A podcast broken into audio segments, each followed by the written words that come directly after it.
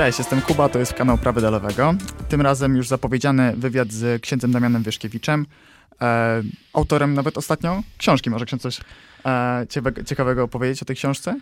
Ostatni e, dzwonek? Na razie ona się tworzy, to znaczy już jest właściwie na fazie redakcji. E, tytuł Ostatni dzwonek. Rozmowy o przyszłości religii w szkole. Lekcji religii w szkole. E, otworzyliśmy akcję crowdfundingową i mhm. e, no już obecnie w ciągu pięciu dni potrafiło, potrafiliśmy zbierać prawie 5 tysięcy złotych na 10 tysięcy, czyli temat jest bardzo ważny, skoro ludzie potrafią właśnie e, rzucić się do, do tej książki. Jak najbardziej, nawet rozmawialiśmy e, poprzednim razem, tak, e, na ten temat, na temat religii w szkole, że mhm. musi być potrzebna, potrzebna jest jakaś zmiana. Tak, koniecznie, bo 30 lat już e, funkcjonuje religia w szkole i nie było nigdy żadnej takiej konkretnej dyskusji, e, nie było żadnej jakiejś takiej właśnie rozmowy rodziców, uczniów, nauczycieli, katechetów, e, również z biskupami, tak, żeby mhm. była ja, ja, pewna jakaś przejrzystość, tak. Jasne, ale wierzy ksiądz w sens religii w szkole? Y, w sens tak, ale to bardzo specyficzny, tak? Mhm. Ja w tej książce polemizuję z wieloma takimi e, typowymi e, zdaniami, tak? Więc, więc y, e, to, są, to są raczej różne, różne opinie i z nimi właśnie dyskutuję. E, jasne. Jaką drogę mógłby ksiądz zaproponować młodej, zbłądzonej jakby no tej osoby, o, młodzieńca, który odszedł od kościoła? Hmm. To znaczy, ja jestem w ogóle coraz bardziej zwolennikiem antypedagogiki. Mhm. Czyli e, antypedagogika to jest bardzo szeroki temat, ale e, po prostu tak najprościej mówiąc, trochę, trochę tak łopatologicznie, że chodzi o jakieś takie podejście nieschematyczne, tak? Hmm. E, czyli, czyli no to, a to niestety jest pewien problem, bo, bo niektórzy nie potrafią zaakceptować tego już miałem, już zanim e, książka została wydana, e, to już są pewne krytyczne uwagi, tak, na dzień dobry, już nawet ktoś znaczy, nie, nie uwagi będą zawsze, prawda? Tak, nie przeczytał, ale już zaczyna się gorąco robić wokół tej książki, bo E, bo okazuje się, że, że e, nagle mm, proponuje, żeby wyjść poza schematy, tak? E, mhm. Nie chodzi tylko o to, żeby było grzecznie, tak? Ale żeby było w jakiś sposób skutecznie, skuteczne dotarcie do, do drugiego człowieka, tak? Jasne, ale tutaj wracając do sensu religii, mhm. jest sens, jeśli na przykład są te młodzieże, jakby oazy młodzieżowe, ruch Światło-Życie, Mhm. To znaczy tak, ja y, bardzo szeroko polemizuję nad sensem w ogóle nazwy religii w szkole, tak? Mhm. Dla mnie religia w szkole to nie jest religia w szkole, to jest, y, to powinna być teologia i etyka katolicka, tak? Mhm. Jeżeli mówimy, bo religia to jest tak y, szerokie pojęcie, że tam można wszystko zmieścić, tak? Jasne. Y, I dlatego na przykład jak mm, miałem jakiś taki wywiad w Tygodniku Powszechnym, gdzie tytuł był e, Religia to lekcja, tak? I na, na pierwszym planie pojawiło się, pojawił się ksiądz, który robił nabożeństwo w szkole, tak? I to mi się nie podobało, tak? No nie może być, nie może być tak, że, że w ramach e, lekcji religii e, zaczniemy na przykład, nie wiem, robić jakieś nabożeństwa, tak? Mhm. E, no bo to nie o to chodzi, tak? To, to, to, to jest miejsce do, do, e, w kościele, tak? E, I nie można też tworzyć E, tworzyć sali katechetycznej kaplicy, tak? Jeżeli już jest w ogóle jakaś salka katechetyczna. Ja akurat pracuję w Konopczyńskim, gdzie nie ma żadnej salki katechetycznej i jakoś niekoniecznie się staram o to, bo chodzi bardziej o to, żeby, żeby była tablica, żeby, było, żeby był ekran multimedialny i żeby można było wyłożyć teologię, i etykę katolicką, a przy okazji tam jest jeszcze jest filozofia i jakieś historia kościoła i, i, i, jakieś, nie wiem, z biblistyki, tak, rzeczy. Więc no, to, to bardziej mnie interesuje i myślę, że to jest jak najbardziej takie kulturotwórcze, no to niekoniecznie musi być tylko religioznawstwem, tak? Bo to jest jakby drugi taki, mm, wydaje mi się, pewien mm, taki sąd, że, że religia tak, ale jako religioznawstwo. No niekoniecznie, bo religioznawstwo jest tylko opisem, tak? Opisem mhm. religii, natomiast nie zagłębia się w, w jakby, no, w, w w zasady, w sensie etyczne, tak, no, tylko no, opisuje, tak, no. Jasne. E, czy zgadza się, trochę za mało. zgadza się ksiądz ze słowami arcybiskupa Jędraszewskiego, że ekologia teraz to jest taki dość negatywny nurt, który e, stawia na piedestał świat, a nie człowieka? No nie, no to, to, to, to, to, to jest jego opinia, tak? Ja Mhm. nie, nie będę e, podważał słów arcybiskupa.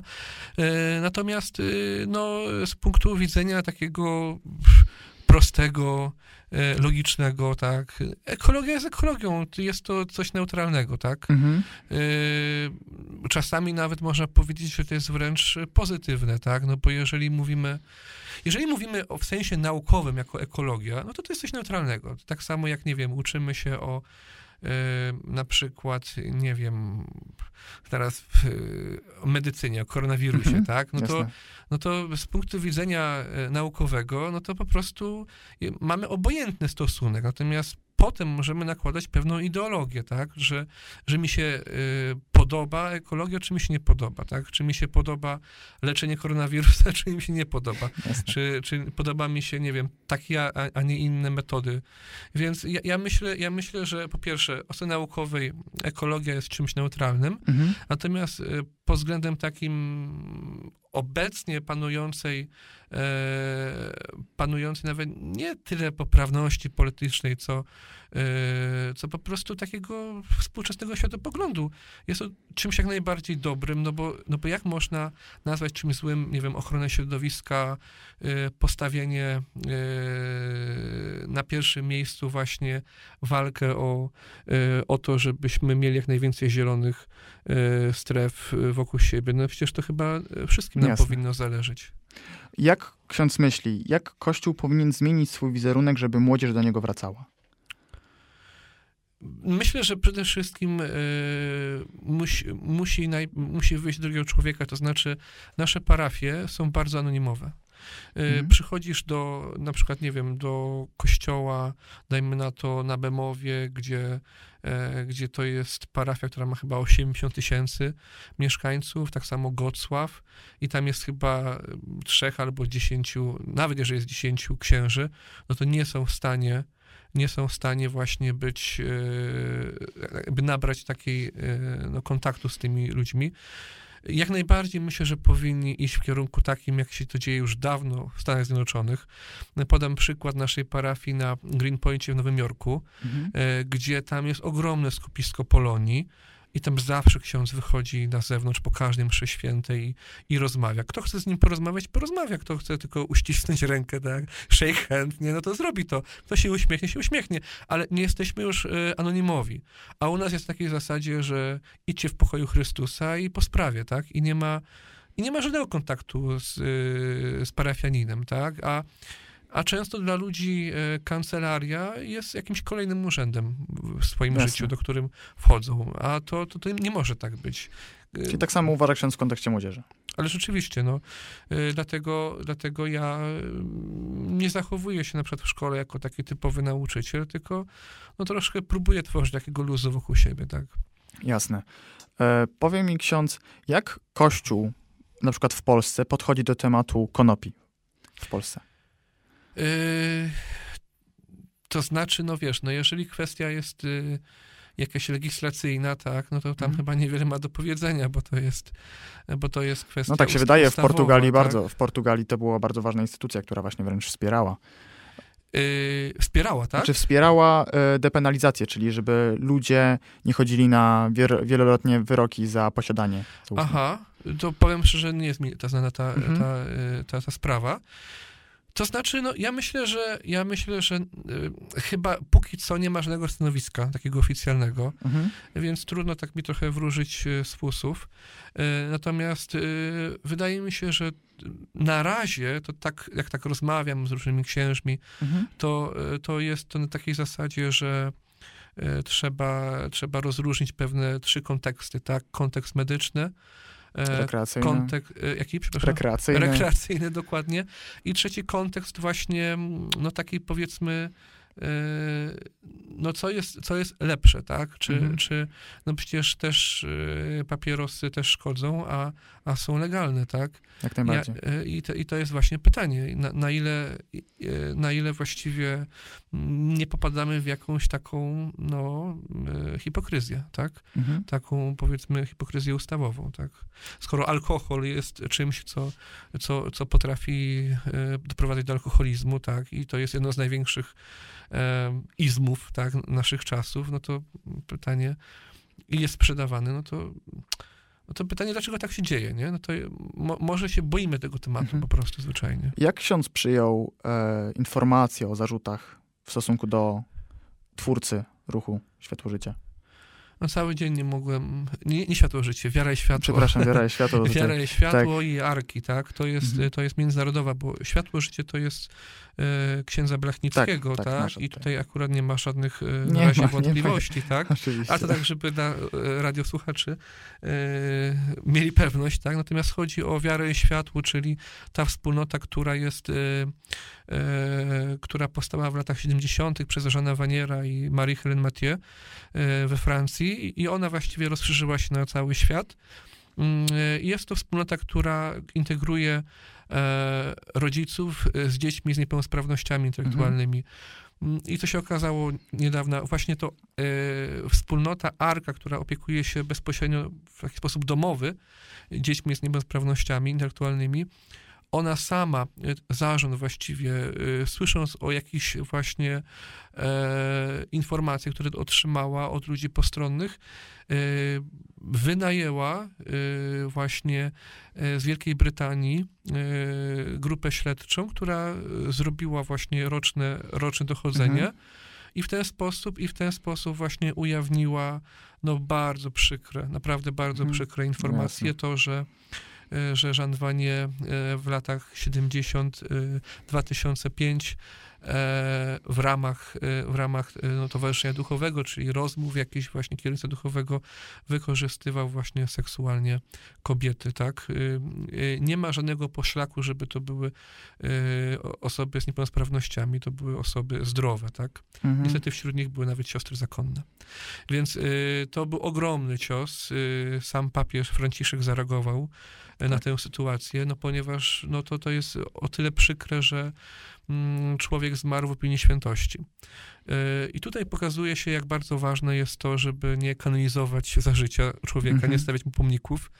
Y, I ten proces beatyfikacyjny jest naprawdę czymś naprawdę ważnym, bo, bo okazuje się, że człowiek na tyle skomplikowany, że może prowadzić podwójne życie dla wielu ludzi, dla wielu przede wszystkim mam, z którymi rozmawialiśmy, którzy właściwie od lat 70. właśnie e, angażowali się w wiarę i światło, czy w arkę, no to to był ogromny wstrząs, tak? Dla, dla wielu ludzi Jean Vanier był jakby ostatnim autorytetem Kościoła. E, człowiekiem, który no, nie był zakonnikiem, był zwykłym no, kawalerem, tak? Który, mhm. który był, e, który powiedzmy, nie wiem, czy przyrzekł sobie, ale generalnie jego styl życia był taki, że żył, żył sam, tak, samotnie.